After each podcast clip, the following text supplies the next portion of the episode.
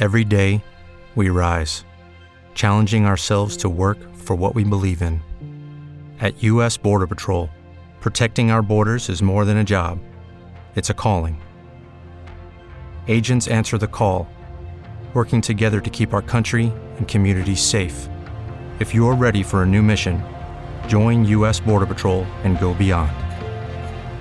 Learn more at cbp.gov/careers.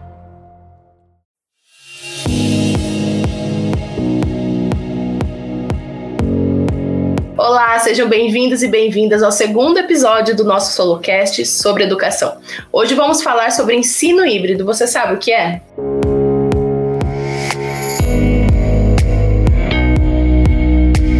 Este podcast é realizado por Plataforma Solution.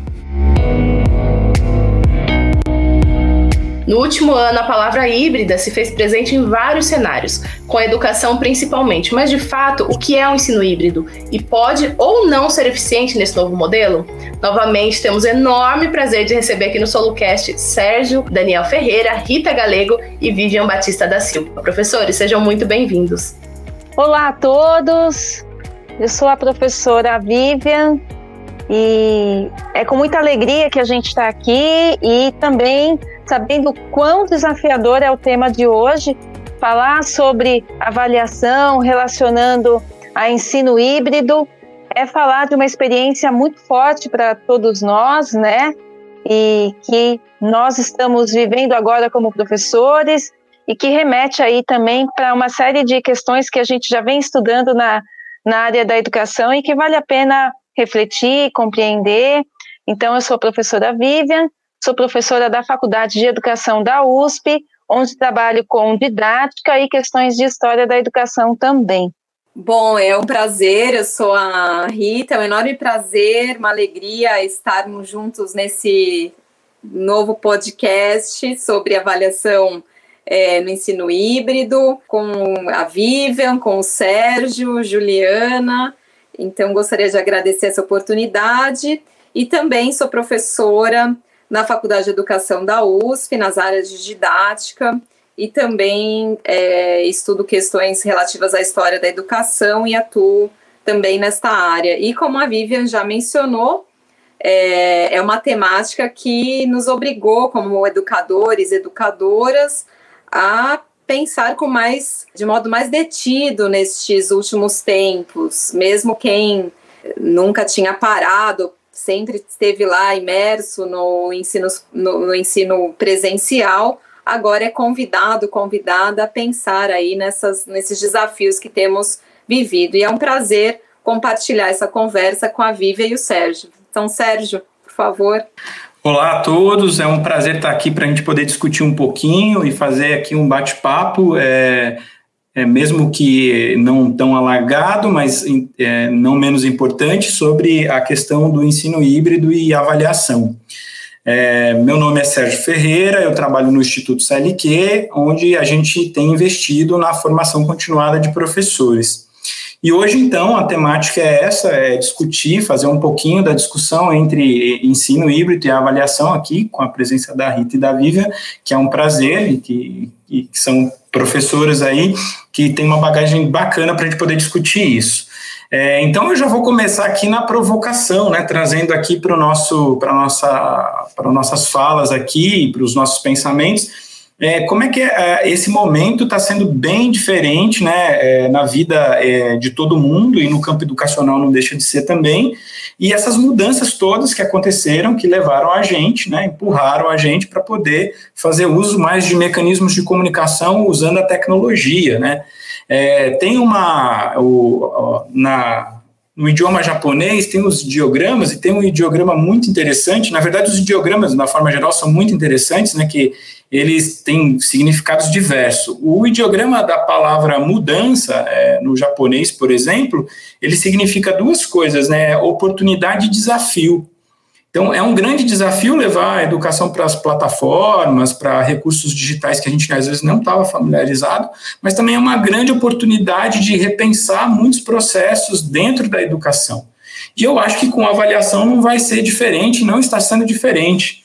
Então, aqui a ideia é, é pensar nisso. E aí eu trago aqui para discussão, e aí eu convido a Vivian para poder inaugurar esse bate-papo, como a gente pode pensar, então, esses desafios e oportunidades trazidos aí pelo, pelo ensino é, remoto. Lembrando que quando a gente está falando de ensino híbrido, a gente está falando é, não de ter só uma plataforma onde há interação, mas a gente está dizendo que o ensino híbrido é ter o melhor do presencial e o melhor dos aparatos tecnológicos para o não presencial para a gente desenvolver a aprendizagem dos estudantes.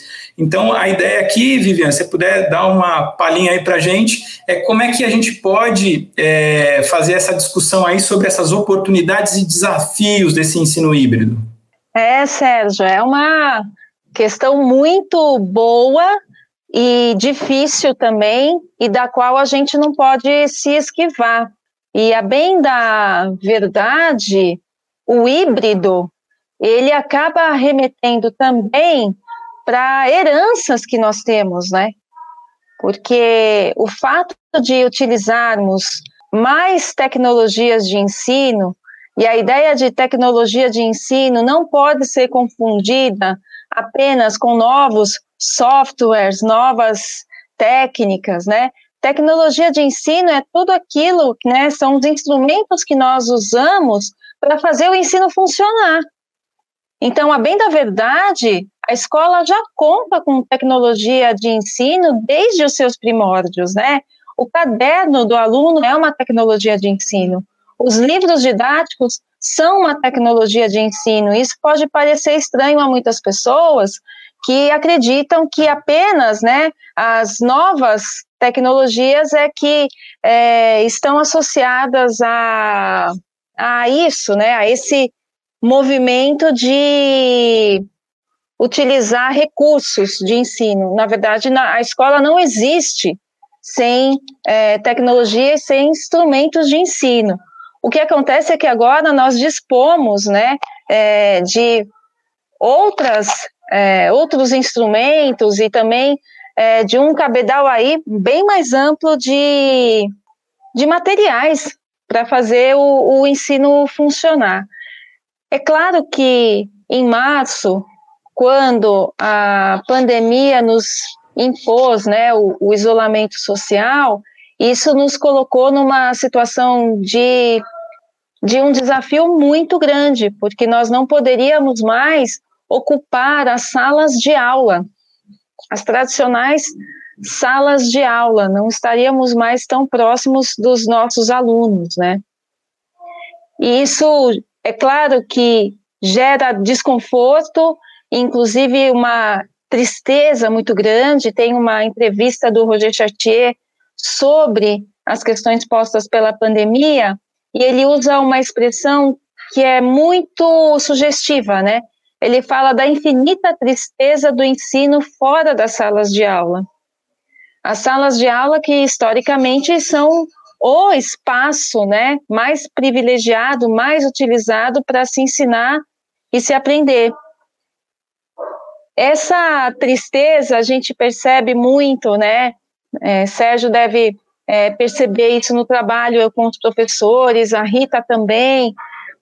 Muitos professores é, têm falado da saudade que tem da sala 405, né? Da sala que utilizava, né?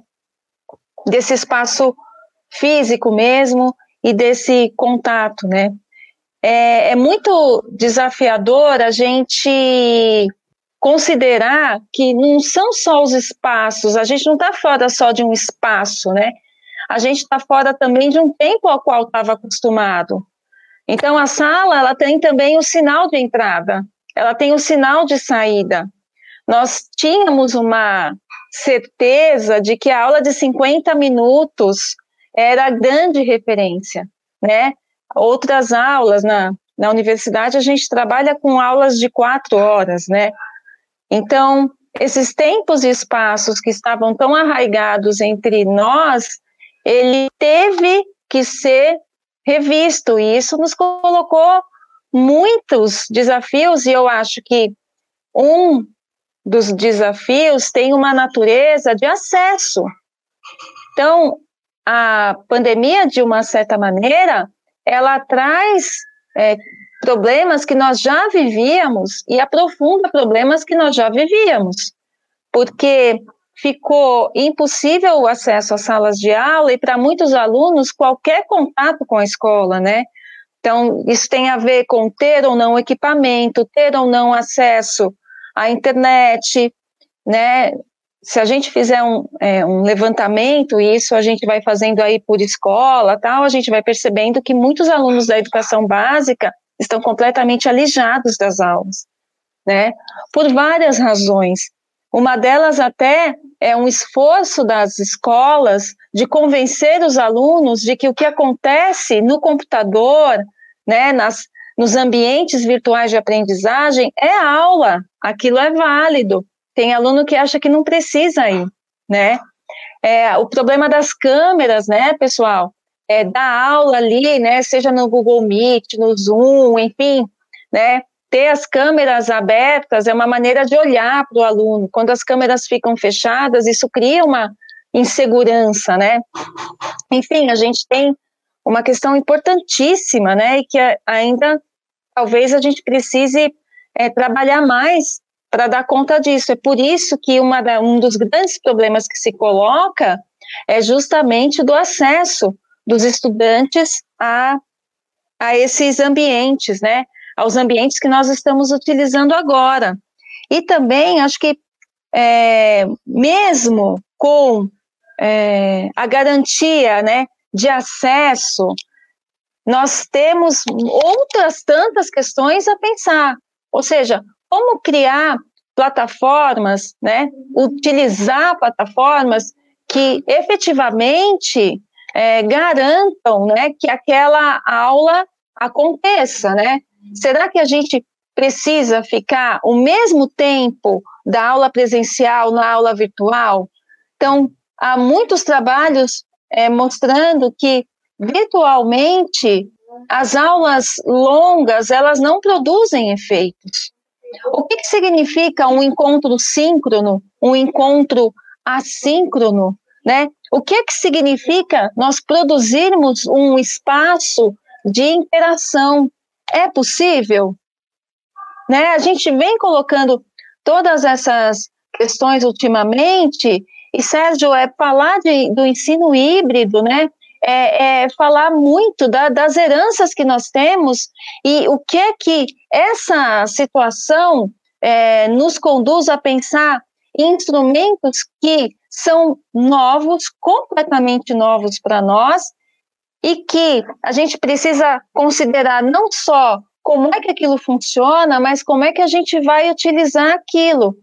Porque a gente pode caminhar entre visões muito otimistas sobre o uso das ferramentas, dizendo: ah, que bom, agora os alunos têm acesso a ambientes coloridos, com sons, imagens, ah, temos a aprendizagem garantida, até é, visões muito pessimistas, dizendo que é impossível que a gente tenha nesses ambientes um lugar de, de efetiva troca, né?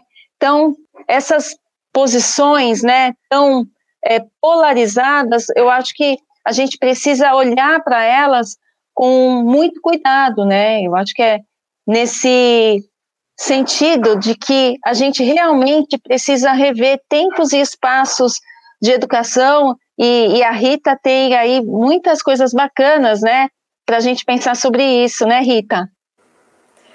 Nossa, Vivian, leitura de pensamento é uma coisa que você falando, é, o quanto te ouvir é, me fez pensar justamente nessa dinâmica espaço-temporal da, da escola, e quando a gente pensa no, é, no ensino híbrido, é, em que medida a gente está vivendo uma ruptura importante, e essa, como a Vivian mencionou, não é a primeira ruptura que a gente vive, numa situação mais obrigada que nós estamos vivendo, vivemos em 2020 e não vai ser diferente em 2021. O que, que nós, que lições tiramos deste ano no âmbito pedagógico, para além de lições de vida, temos muitas lições pedagógicas a serem aprendidas.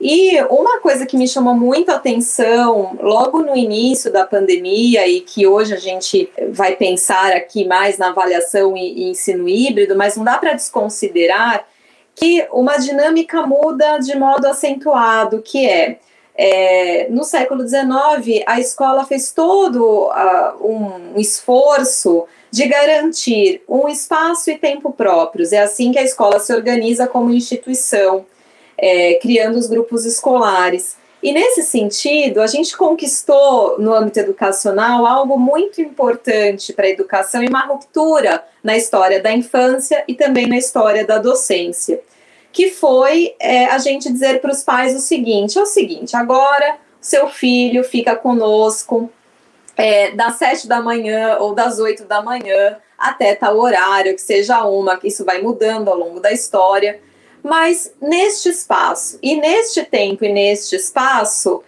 o tempo da do seu filho, da sua filha, é da escola, nos pertence.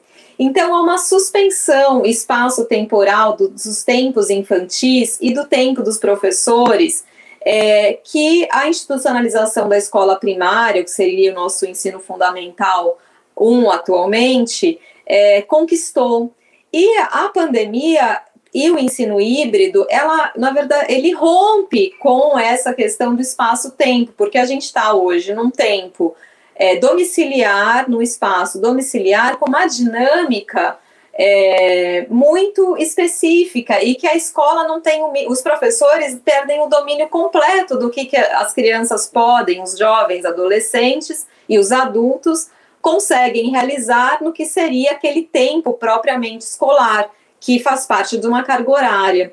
E isso implica numa redefinição é, importante, e eu penso também numa reflexão do que o, o, o Sérgio nos lançou como desafio para pensar neste momento, que é, eu fiquei pensando enquanto a Vivian falou do acesso, é, que é uma questão, não dá para a gente discutir ir direto para uma situação de discussão de avaliação sem pensar nesses aspectos específicos, porque quando a gente pensa que crianças de 4, de 3, de 2 anos estão ali submetidas a uma. Claro que o, o híbrido ele, né, ele, ele pressupõe também outro tipo de interação para além do, do virtual, mas quando a gente pensa nessa interação no virtual, é, quem que organiza o tempo das crianças não são mais os professores, são os pais quando a gente ou os pais ou responsáveis.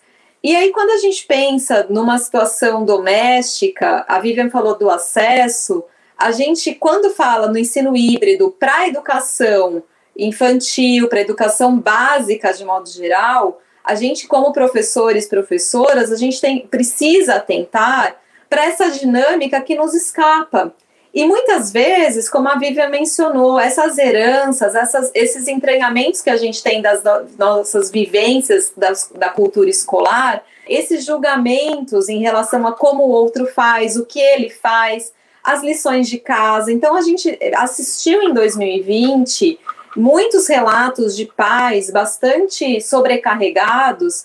E quando a gente pensa em avaliação, a gente pensa em faixa etária quem eu estou avaliando de fato nesse processo? Eu acho que é uma questão que não dá para a gente ignorar.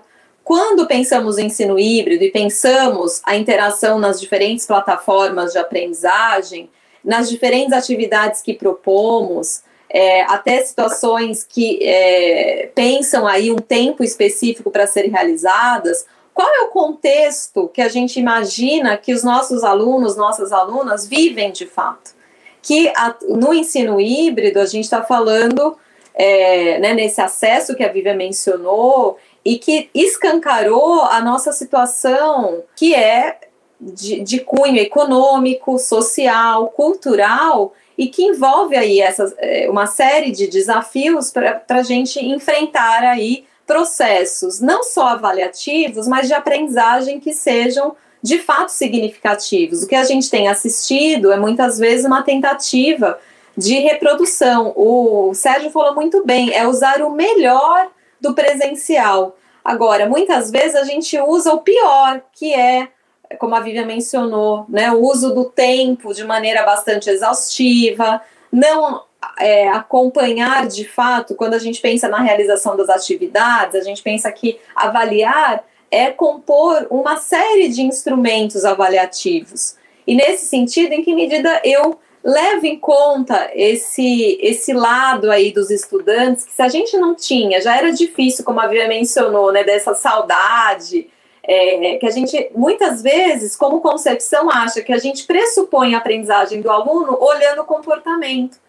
Agora a gente não tem isso, mas o que que, que o que, que fica? Muitas vezes a gente leva esse tipo de percepção para o ensino híbrido, em termos do que é, fez ou não fez atividade, acessou ou não acessou a plataforma, não pensa que algumas atividades, quais os conhecimentos específicos que são necessários para a realização em termos de conteúdos procedimentais. Então a gente percebe assim, às vezes, é, aquele equipamento, né, de, é, o que eu pre preparo para os alunos em, em termos avaliativos, inclusive, pressupõe um acesso a um número de a uma internet mais rápida, mais ágil, e ele, de repente ver um vídeo. Né? Então, são preocupações que precisam perpassar. E quando a gente está pensando no ensino híbrido hoje, para além de uma opção, para além de algo que nós esperamos ou escolhemos como trabalho efetivo. Então, Sérgio, eu, a partir da, das provocações e também depois das provocações da Vivian, eu é, levantaria esses aspectos como importantes, né, que, que nos persegue como professores desde o século XIX, que é essa presença do, da casa, doméstica, que a gente rompe, e quando a gente pensa numa cultura escolar, que assim, a gente tende a pensar, ah, a escola não muda. 2020 foi um ano de efetivas mudanças. Não sei em que medida isso representou para cada docente, cada estudante, de uma maneira muito distinta. Mas, de fato, a gente não, não será, né, pedagogicamente, a gente tem uma história aí modificada.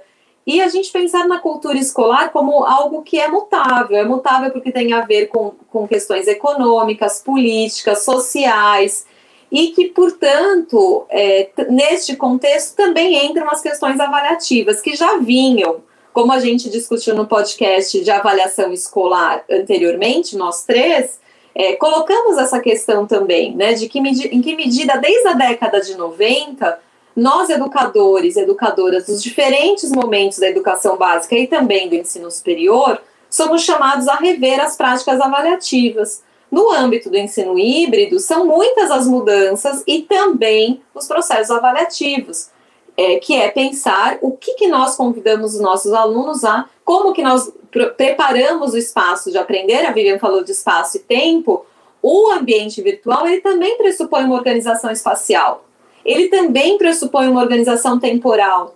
Que tipo de atividades nós pressupomos? É um caminho, uma trilha mais, um percurso mais individual? É um percurso? São atividades que pressupõem interações? É, quais os meios que a gente usa, tecnológicos, para atingir os alunos de diferentes modos. Eu interajo com esses alunos ou não interajo? Eu deixo, eu vou lá só por um protocolo, né? Eu mando as atividades, os pais que fazem, eu, eu não dou nenhum auxílio. E lembrando, pensando, claro, faixa etária, objeto de conhecimento, qual é a disciplina, quais os materiais, as instituições, os projetos políticos pedagógicos que a gente tem em vista.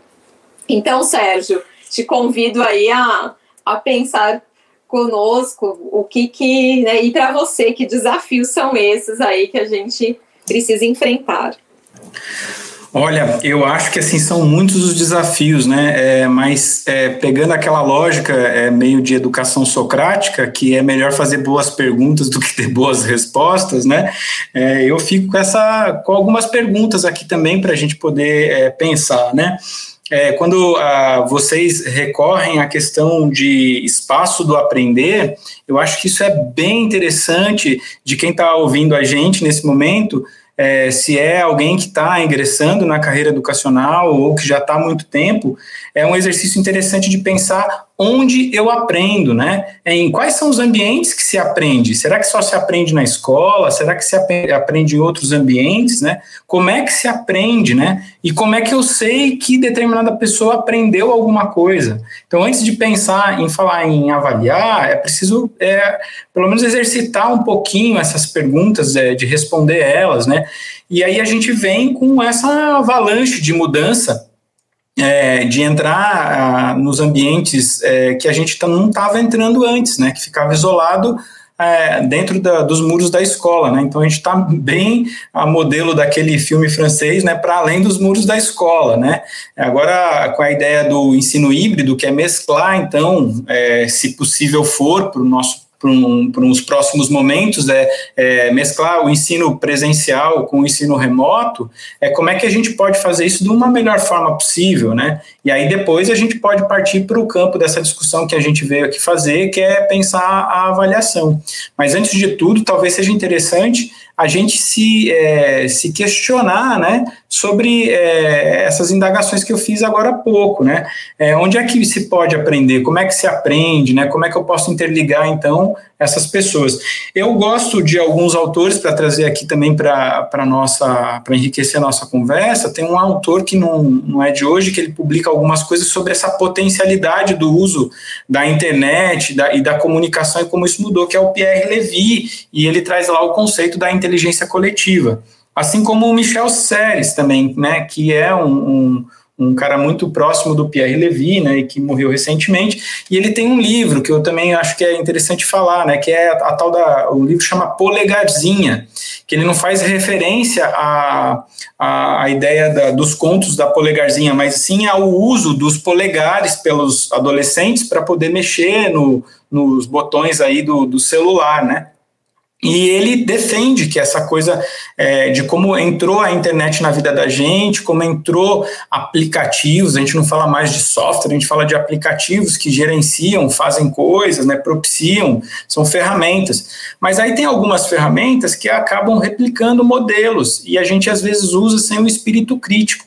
Então, eu acho que é, numa segunda rodada aqui de conversa aqui para apimentar as nossas falas, é como a gente pode pensar é, esses modelos de ensino híbrido e até de processos de aprendizagem de avaliação agora, mas é, sem fazer a transposição do que estava no presencial, que já não estava é, no formato que a gente é, compactua, que a gente acha que é o adequado, para o ensino é, híbrido, né? Será que a gente vai conseguir fazer essa transposição só apenas? Será que a gente dá para trazer esse espírito crítico do que a gente pensa de uma educação é, mais democrática, mais autônoma, né, para também para o ensino híbrido. E aí eu queria ouvir um pouquinho de vocês. Aí eu vou passar a bola de novo para a Vivian aí, para poder ouvir um pouquinho dela. Como é que a gente pode fazer essa transposição é, pro, do ensino presencial para o ensino híbrido sem fazer repetição e errar nos mesmos modelos que a gente vem, é, vem errando? Olha, Sérgio, que pergunta, viu? Porque é tão difícil mexer na avaliação. O Perrenu tem um, um, livro muito famoso sobre avaliação e ele é um dos autores que defende a avaliação para as aprendizagens, ele fala muito da avaliação formativa, e o capítulo 9 do livro, Avaliação do Perrenu, tem como título Não mexa na minha avaliação, exclamação. Tá? Esse livro já tem aí uns 20 anos mais ou menos, é, não é antigo, tem questões muito atuais, e não mexa na minha, na minha avaliação, exclamação, é uma clara referência à resistência dos professores em mexer na avaliação. E assim, nem se imaginava, né, um contexto como que a gente está vivendo hoje, né? Nem se, se colocava tão em evidência a questão do, do ensino híbrido. A mim parece que com o ensino híbrido é muito, continua muito difícil para os professores mexerem na avaliação, né? E aí eu digo até em coisas é, sutis, mas muito importantes. Então, vamos lá. Vamos tomar alguns exemplos aqui. Como é que a gente vai é, conferir notas aos alunos? Ah, eu vou considerar as atividades que ele entregou, pura e simplesmente? Ah, eu vou dar nota quando? Quando é que a gente tem que fechar o calendário? Fechar o, o calendário, fechar os boletins, é uma decisão de avaliação, pessoal. Porque se eu digo assim, bom, eu tenho que fechar aqui o, o ano letivo, aí eu estou fechando. Mas e aquele, aqueles estudantes que, por alguma, por alguma razão, não conseguiram acompanhar as atividades. Como é que eles ficam? A nota fica em aberto, a gente coloca um zero. O que, que a gente faz? Colocar um zero significa que ele foi avaliado e que ele não conseguiu. Só que um estudante que não teve acesso, como é que eu posso avaliar uma coisa se a gente não pode identificar que houve um processo de ensino? Olha como essa decisão ela mexe em muita coisa. É, eu vou dizer o quê? É, vou deixar a nota em aberto e depois vai para recuperação. A palavra recuperação é muito sugestiva. Né? Tem se falado, inclusive, em recomposição das atividades. Tem um período, né? As escolas têm repensado os calendários de maneira a abrigar esses estudantes porque o ensino ele está diretamente vinculado à avaliação. E a ideia que eu tenho de avaliação e aquilo que é o nosso propósito. Se você coloca como propósito é favorecer as aprendizagens dos estudantes, você não pode fechar boletim agora.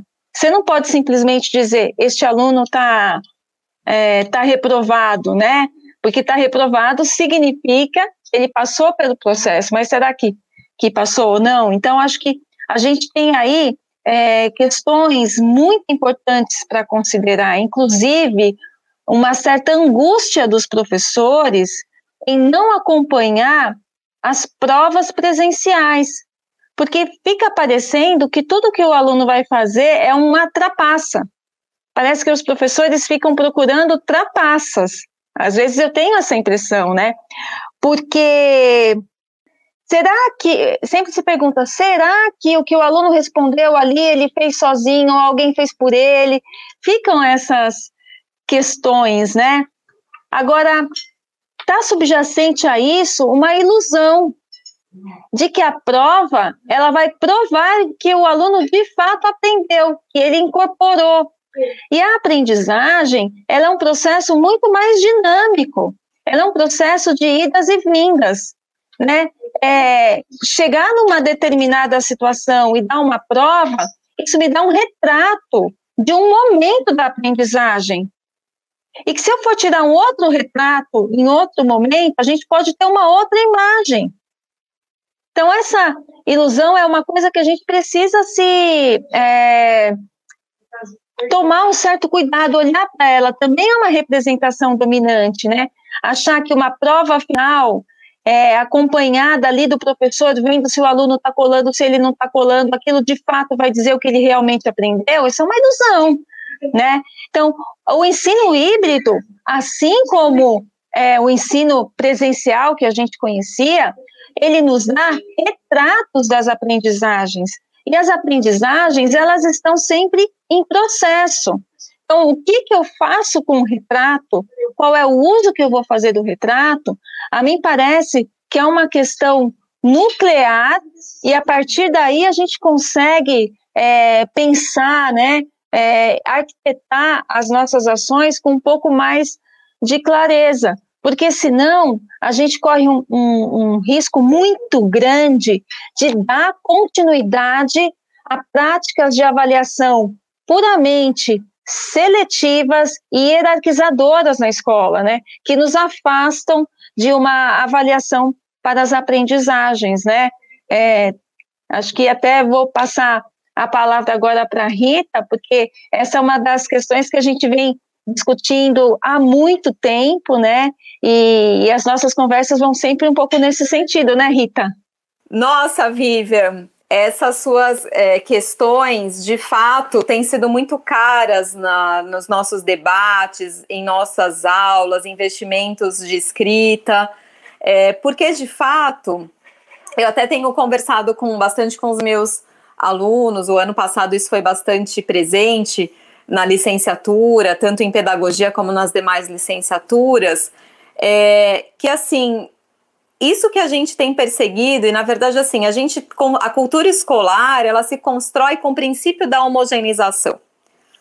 Da homogeneização, e da, tanto da, em termos da organização de faixa etária, quanto do pressuposto que as pessoas aprendem é, ao mesmo tempo. Portanto, ensinamos a mesma coisa a mesma turma ao mesmo tempo, os mesmos conteúdos. É assim que se organiza o que a gente pode falar. Tem um autor que é o Guy Van Sant, que vai falar de forma escolar, ou seja, a gente tem um currículo linear.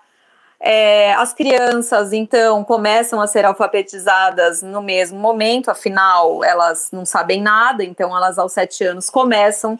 Isso acaba que, ao longo dos anos, vai se colocando em xeque, tanto pelo que a gente observa nas práticas, quanto do ponto de vista teórico, mas efetivamente é algo que a gente se incomoda, porque a gente acha que não, que tem um problema aí.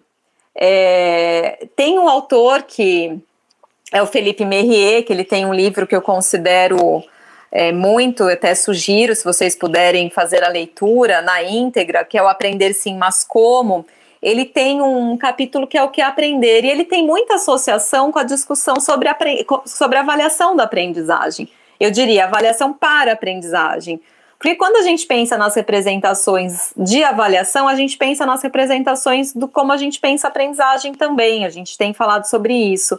E no ensino híbrido, é, quando a gente pensa a dinâmica de trabalho no ensino híbrido, a gente pensa a, di a dispersão do tempo coletivo a gente pensa que aqueles, aquelas cinco horas que eram, como eu disse anteriormente, associadas a um professor ou a vários professores, se a gente pensa em Fundamental 1 nos últimos anos, Fundamental 2, ensino médio, vários professores ali passando, e aqueles cinco, cinco, cinco horas, quatro horas que sejam, os alunos ali naquele espaço esperando os professores, na grande parte das vezes, é, há uma dispersão, porque parte está online, parte vai para o presencial, parte faz atividade num, num ritmo.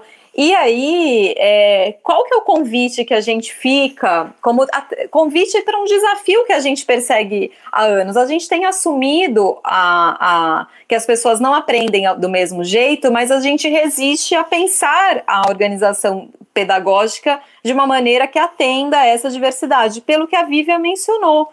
A gente tem que fechar a nota ao mesmo tempo, dar a nota, porque burocraticamente é assim funciona. Entretanto, quando a gente pensa no processo, nos processos avaliativos, é, em que medida, é, primeiro, o protagonismo desses estudantes é preciso levar em conta? Então, quando a gente já falou isso lá no, no outro podcast sobre a avaliação da aprendizagem, é preciso uma corresponsabilização do processo não avaliativo, mas de aprendizagem. Em que medida a gente dá clareza para os nossos estudantes o que, que a gente pretende que eles aprendam? O Merrier ele vai falar do projeto, e não o projeto de vida dessas pessoas, mas que há um projeto cognitivo ali, que, que tem lá os conhecimentos prévios desses estudantes, e temos projetos de aprendizagem. Em que medida as avaliações elas estão para é, associadas a esses projetos?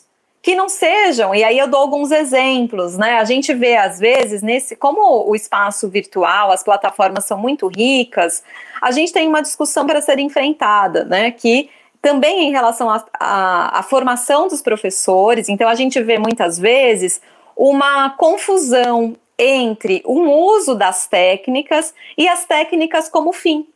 Então, muitas vezes a gente não percebe as técnicas ou os dispositivos que a gente tem no âmbito é, do, das plataformas da, digitais, enfim, é, uma discussão da sua potencialidade formativa. Então, assim, olha, o que que esse, o próprio o, o Sérgio mencionou, dos apps, né, dos aplicativos, ou até o que, que cada um dele tem de concepção de ensino-aprendizagem e a própria avaliação.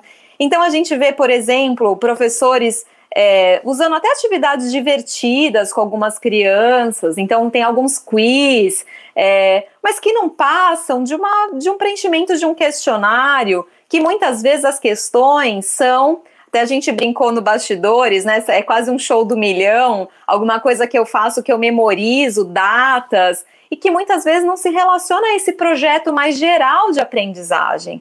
Em que medida as atividades previstas elas cumprem um projeto de aprendizagem no sentido de ampliação da de melhoria da escrita e, e o que da escrita depende da faixa etária. Se eu estou alfabetizando, que atividades são significativas ou podem ser significativas e que elas vão me servir de avaliação no sentido de melhorar, de ampliar o meu repertório para algumas crianças no coletivo e para algumas crianças individualmente. Isso é romper, e claro que a gente está falando de formação dos professores, cada um está no momento da carreira, cada um leu coisas muito diferenciadas é, sabem algumas coisas, mas são saberes que a gente precisa hoje, tanto técnicos como nunca. Então, eu acho que todo mundo aqui. É, algumas pessoas partiram quase, olha, eu não, nem, nunca entrei numa plataforma para aquelas que já dominam, mas só isso não é o principal, o domínio técnico. Principalmente o que se coloca em jogo aqui é como a gente entende as avaliações, e aí eu faço uso de novo lá do Perrenu, que a Vivian mencionou, é, o, neste mesmo capítulo que a Vivian citou, que é o Não Mexa na Minha Avaliação, o título do, do capítulo é sugestivo, mas o título do livro, quando ele vai falar né, da, da regulação das aprendizagens, é um conceito que acompanha, ele é o eixo condutor aí da lógica de avaliação. Em que medida é, esse quiz que seja, ele é um quiz que vai servir lá para contar lá para os alunos, né? Já que tem que entregar nota, ele vai servir como nota, ou ele me serve para a realização de regulação de aprendizagens. E aí, pensando no Merrier com a diversificação, com a, a, diversi a, a diferenciação e o princípio da heterogeneização de como as crianças, jovens, adolescentes, nós aprendemos, porque se nós formos aprender qualquer coisa é, a gente vai estar tá num nível diferente do outro, porque temos percursos muito diferentes, e nesse sentido, é, a regulação da aprendizagem, então esse, essas atividades todas, elas respondem a quê? Né? Então, seja atividades presenciais, sejam as atividades com uso né, da, é, da tecnologia, elas respondem a quê? Né? Então, o que, que, seria a regulação da aprendizagem? Eu, dou, eu tenho elementos para que os, os, estudantes percebam, se percebam nesse processo. E claro, né, se a gente está falando de um bebê, eu estou falando numa dinâmica. Se eu estou falando de uma criança de 10 anos que está sendo no final do processo em tese de alfabetização, estou falando de outra. Se eu estou falando em, em física no ensino médio, eu estou falando de outra.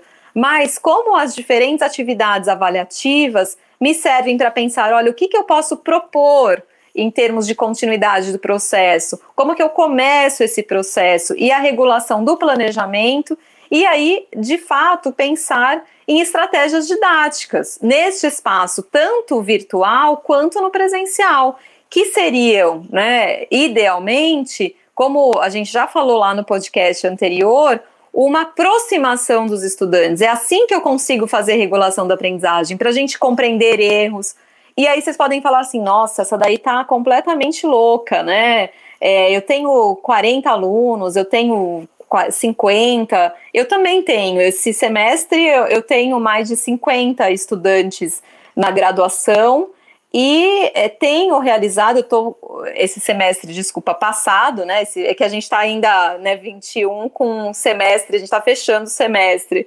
É, mas em que medida é, eu também incomodada, né? Claro que a gente não está no híbrido porque não tem o presencial, mas é, me incomoda isso, né? Como a Vivian mencionou, as câmeras fechadas, a gente tem uma dinâmica meio esquisita, e aí a gente é, tentar trazer elementos aí, e aí que, que eu acabei fazendo, olha, como eu me aproximo desses estudantes adultos, e a gente vê quantas dúvidas, é, a, a dificuldade de expor o erro, dificuldade de expor dúvida, Imagina isso no início de um processo de alfabetização, início de, é, na, na, iniciação das diferentes disciplinas. Então, quando a gente pensa nessas questões todas que, que estamos tratando aqui, é, eu pensaria nessa, nesse conjunto de concepções que precisam acompanhar os processos avaliativos e algumas ações importantes, né, Sérgio, que, que a gente pode ter aí conosco nesses processos. E que não são só no híbrido. Esses desafios, como a Vivian mencionou, também estão no presencial. Essa nostalgia a gente é, romper com esse processo também no presencial. Será que a gente se aproxima dos estudantes para discutir atividade? A gente tira dúvidas? Como que é? Como nós somos no presencial? Então, está aí a problemática, não necessariamente avaliar no ensino híbrido é o problema, mas como que nós qual é, qual é a nossa imagem de professores avaliadores? Nós estamos lá para dar um veredito ou estamos lá para dar elementos para os alunos aprenderem mais aquilo que nos propomos a, a ensiná-los, ensiná-las? Então, Sérgio, não sei como que você vê aí as questões, estou curiosa também para te ouvir. Ah, muito legal. Eu acho que vocês abordaram aí coisas muito, é, muito profundas aí que a gente tem que aí criar mecanismos de pensamento, né? É, se envolver bastante para poder tentar romper e não fazer o mais do mesmo, né? Que é impossível fazer essa transposição já de tantos problemas do presencial, ainda mais para o virtual. É, e quando a gente fala de ensino híbrido, quando a gente consegue estabelecer então essa relação do presencial com o virtual, é, e aí resgatando o conceito que é, eu mencionei lá no início da nossa conversa aqui, é tentar trazer o melhor dos dois universos para a educação. E a gente tem passado muito da, da ideia é, de ensinar para o aprender, né, como para a aprendizagem, o foco na aprendizagem dos estudantes, né, muito tem se discutido, muitos textos estão rodando por aí, versando sobre isso, e é bem interessante quando a gente muda o olhar, né, de tentar entender como é que esse estudante aprende, e não dá para fazer mesmo a transposição do que já não era tão bom assim no presencial para o ensino remoto, e fazer ainda essa mesclagem. É, quando eu mencionei lá no início da minha fala que a palavra mudança gera oportunidade também é um desafio, é, mas essa coisa da gente ficar nesse momento tendo que recorrer aos recursos tecnológicos para se comunicar, ensinar os estudantes e avaliá-los no seu processo, aparecem também muitas oportunidades bacanas, né? Um resgate que a gente pode fazer, e aí eu dou como dica e depois passo a palavra para vocês para a gente poder ir finalizando a nossa conversa a partir de algumas dicas aqui para quem nos ouve, é trazer aqui alguns modelos avaliativos que eles têm uma via de mão dupla. No caso, por exemplo, as rubricas. As rubricas, elas são, na verdade, assim, é, a grosso modo, são tabelas né, que vão é, tanto indicar para o estudante o que ele tem que fazer, quais são as expectativas que o professor pode ter, e ao mesmo tempo essas rubricas, elas não precisam só partir do professor, ela pode partir também dos estudantes, ele pode abrir a construção das rubricas para fazer isso com os estudantes, e elas são uma espécie de proficiência que o estudante tem que adquirir ao longo do processo.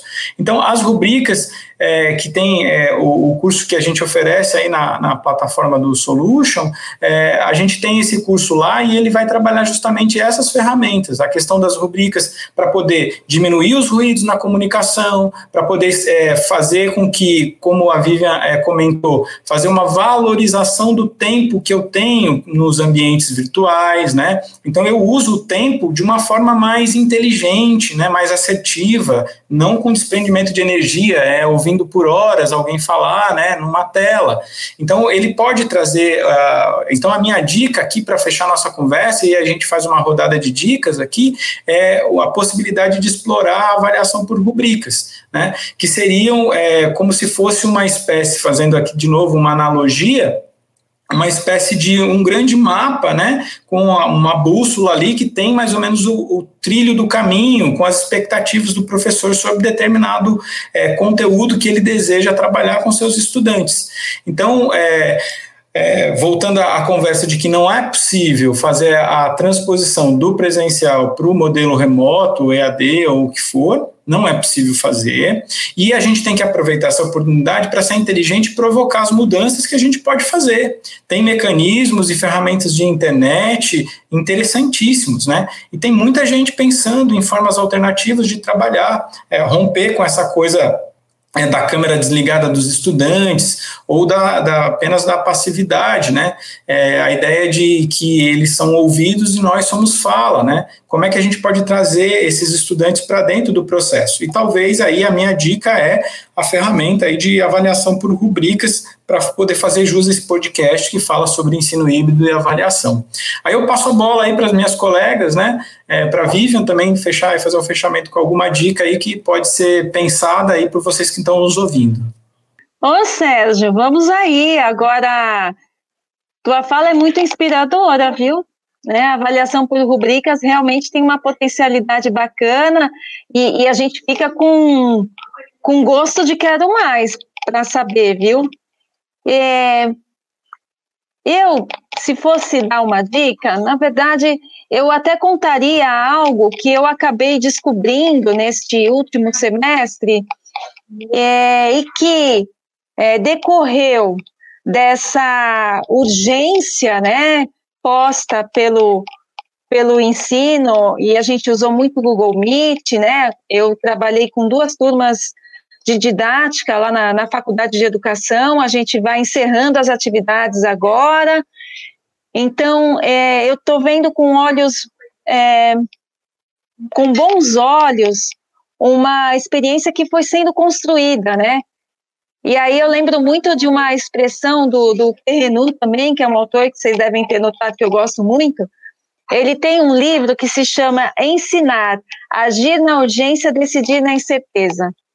E a dica que eu dou nasceu justamente de uma situação assim, né?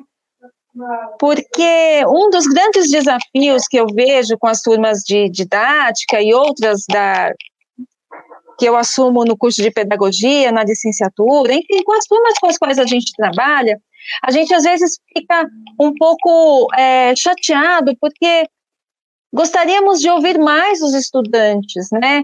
É, a gente sabe o quanto é importante é, a ideia de projeto, né? O aluno tomar aquilo como um projeto, participar, não apenas ouvir. E acho que no presencial eu nunca cheguei a a uma experiência em que eu dissesse plenamente, olha, todos participaram, todos falaram, até a ideia de participação ela é questionável, né? Mas agora trabalhando com remoto, uma das alternativas que nós conhecemos foi o Padlet.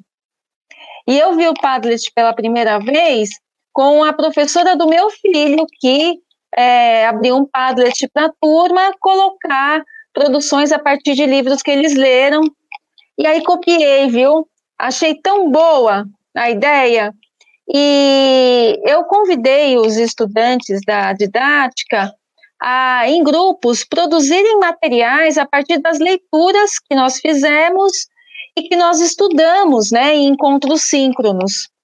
E aí o Padlet, ele permite muita coisa, né, produzir vídeos, remeter a textos, enfim. É, nós construímos um mural e aí, este mural, ele, é, ele publica o que todos os estudantes fazem e também é uma oportunidade dos colegas verem o que os outros fizeram. E para o trabalho, para o último trabalho, é, o que se propôs foi que esse Padlet fosse uma espécie de repertório, né? Eles vão ter este Padlet, a nossa biblioteca, né? Para produzir um vídeo, né? Então, eles vão também conhecer novas, é, novas linguagens aí, né? Então, eles vão produzir um vídeo é, para responder o que é que eles aprenderam com a didática. Mas eles vão ter que ficar aí com a produção deles. Então, eles também são autores, eles também têm voz na disciplina, agora a gente, eu tenho passado, caminhado muito pelo Padlet, vejo isso com. Fico até orgulhosa, sabe? É, e acho que poderão vir bons vídeos. A gente ainda tem um período para eles entregarem, mas fica até uma dica, sabe? Porque a gente foi construindo, não, não comecei a usar o Padlet assim, com essa ideia, e não imaginei que ele pudesse ser uma fonte tão fértil, né? Os estudantes também viram isso com, com muita empolgação, né? Eles foram se envolvendo cada vez mais, inclusive as produções de uns inspiraram outros, eles foram fazendo trocas. Eu acho que dá para criar, sim, momentos de encontro. Dá, né? E, e com todas essas questões, né, Sérgio, que você colocou aí, né? Então, esse espaço de dica, vou até parar por aqui, a gente se empolga, né? Mas é, esse Padlet, ele tem um, um lugar muito importante, né, na minha história de professora. Né, ele, ele, eu acho que ele é um, uma espécie de marco divisor, quer dizer, uma coisa que eu queria há muito tempo conseguir, deu para conseguir agora, né? É, embora a gente esteja vivendo uma situação aí tão difícil, com tantas adversidades, a gente vai encontrando alternativas, né? É isso. Rita, vou passar a palavra a você, senão fico aqui até amanhã. E não seria uma má ideia, Vivi. A gente é tão bom ouvir e a gente. É, a nossa ideia é de tratar do tema e, e com isso a gente reflete tanto.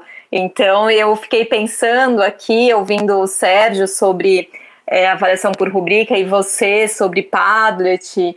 É, eu, assim, de fato, quando a gente pensa na, nas dicas, é, eu penso que a gente está num, num, potencial, e, e, o Padlet também, Vivian, foi para mim um, uma construção importante, é, porque, assim, algumas coisas que eu considero relevantes aí nesse processo do, do ensino híbrido, né?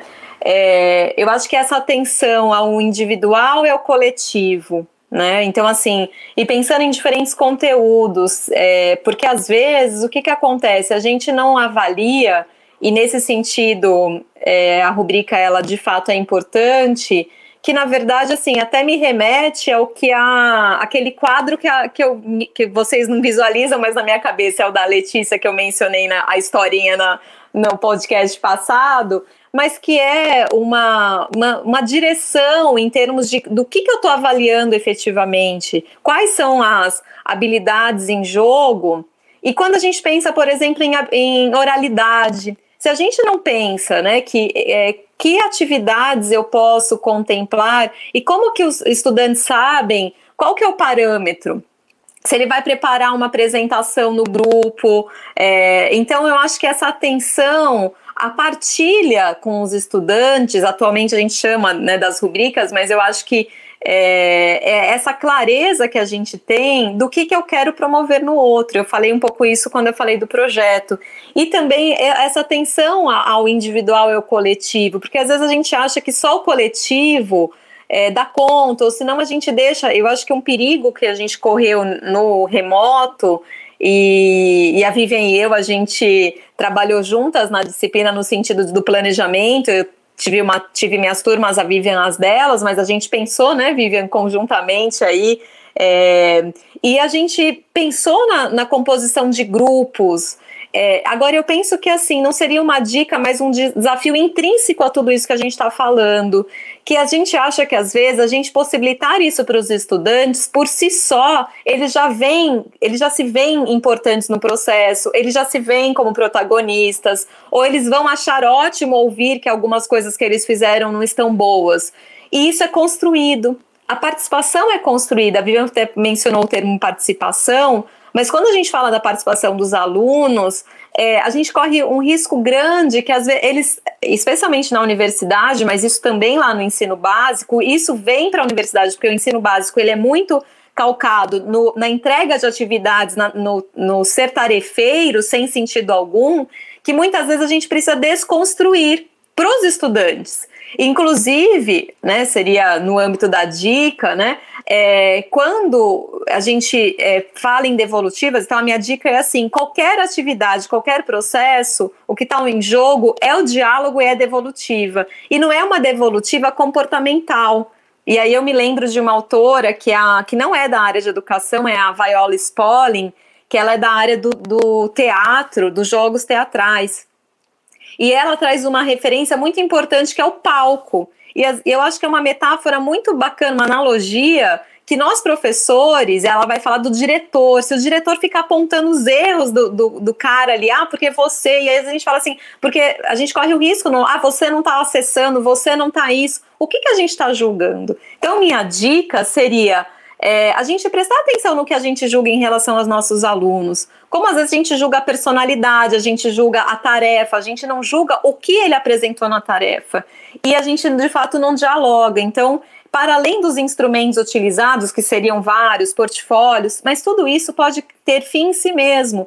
E o, a minha dica aqui é que a gente avance no sentido dessa aproximação desse desafio que é perceber como que a gente auxilia os estudantes, seja no espaço virtual, seja no presencial, a aprenderem melhor aquilo que a gente se propõe a, a ensiná-los e que eles aprendam de fato. Então, eu deixaria aí essas reflexões finais para se pensar aí é, nas atividades, na, na avaliação nesse contexto do ensino híbrido. Então, bom, Sérgio, são essas as dicas. Eu a gente já vai ter que se despedir, então gostaria de agradecer, dizer que foi muito bom estar com a Vivian, com o Sérgio, aqui com a Juliana, e agradecer essa oportunidade. Sérgio, a palavra é sua. Ah, muito obrigado também agradecer vocês aí pela troca aí de, de experiências, né? E nada melhor do que, é, como diz alguns autores, é que educar ouvindo, né?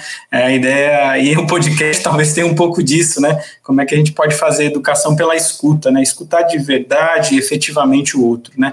É, muito obrigado é, a Rita, a Vivian, a Juliana e aí eu passo a palavra aí para despedida também, né? Aí, Juliana, agora é com você aí. Ah, aqui do lado da plataforma Solution, em nome de todo mundo da equipe, eu só posso agradecer. Eu tenho certeza que esses dois episódios eles agregaram e muito no conhecimento de todo mundo, mesmo que alguém, né, assim como eu, não seja diretamente ligada à área do educador, do professor, a gente aprende muito e consegue até pensar em alternativas para dentro das nossas áreas de tudo que vocês falaram. Muito obrigada pelo rico conhecimento e lembrando que a plataforma tem muito mais conteúdo gratuito. É só acessar o nosso site plataformasolution.com.br e ficar por dentro de tudo. Obrigada.